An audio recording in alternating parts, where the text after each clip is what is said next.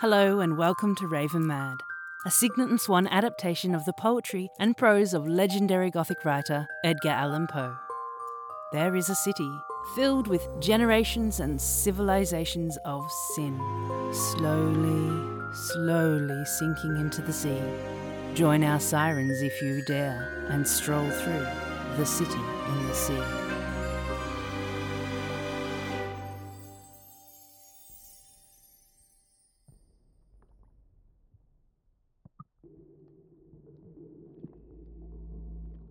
Lo, death has reared himself a throne in a strange city lying alone. Far down within the dim west, where the good and the bad and the worst and the best have gone to their eternal rest. There, shrines and palaces and towers, time eaten towers that tremble not, resemble nothing that is ours. around by lifting winds forgot. resignedly, beneath the sky, the melancholy waters lie. No rays from the holy heaven come down on the long night time of that town.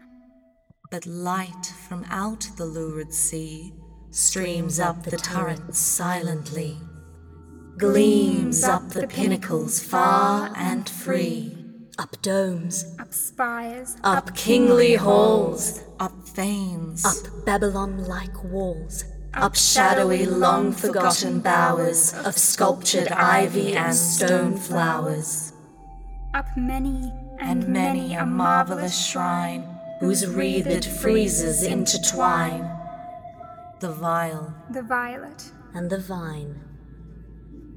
resignedly beneath the sky, the melancholy waters lie. So blend the turrets and shadows there, that all seem pendulous in air. While from a proud tower in the town death, looks gigantically down, There, open fanes and gaping graves, yon level with the luminous waves, but not the riches there that lie in each idol's diamond eye. not the gaily jeweled dead tempts the waters from their bed.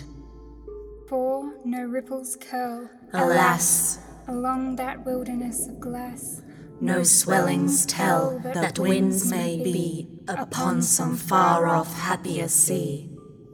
No heavings hint that winds have been on seas less hideously serene. But lo, A stir is in the air, The wave, there is a movement there. as if the towers had thrust aside in slightly sinking the dull tide. As if their tops had feebly given a void within the filmy heaven. The waves have now a redder glow. the hours breathing faint and low. And when, amid no earthly moans, Down, down that town shall settle hence, hell Rising from a thousand thrones, shall do it. Reverence.